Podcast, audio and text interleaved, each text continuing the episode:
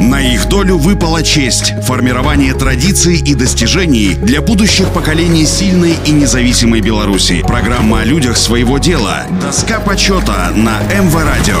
Всем доброго дня, у микрофона Василий Данилов. Директор нового времени. Так говорили о Павле Лукьяновиче Мариеве, имея в виду его решительные авангардные действия по руководству белорусским автомобильным заводом в тысяча девятьсот девяностых годах, когда многие гиганты белорусской промышленности находились на грани выживания. Одним из первых на просторах эс эн гэ он пошел тогда непроторенным путем и для кардинальных преобразований на предприятии сумел впервые в Беларуси получить кредит у зарубежного банка под гарантией правительства. В результате белорусский автомобильный завод вышел в мировые лидеры карьерной техники.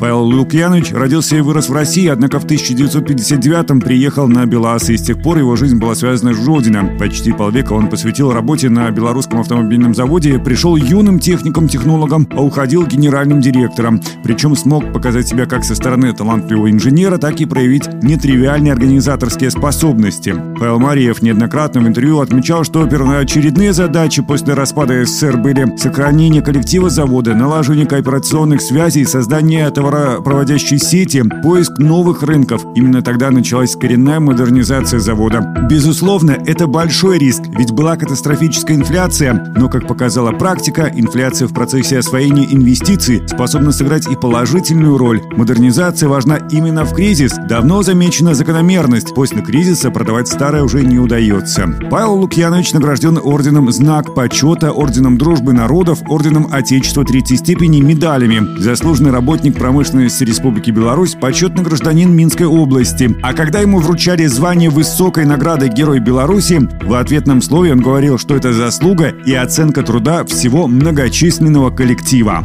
На их долю выпала честь – формирование традиций и достижений для будущих поколений сильной и независимой Беларуси. Программа о людях своего дела. Доска почёта на эм вэ радио.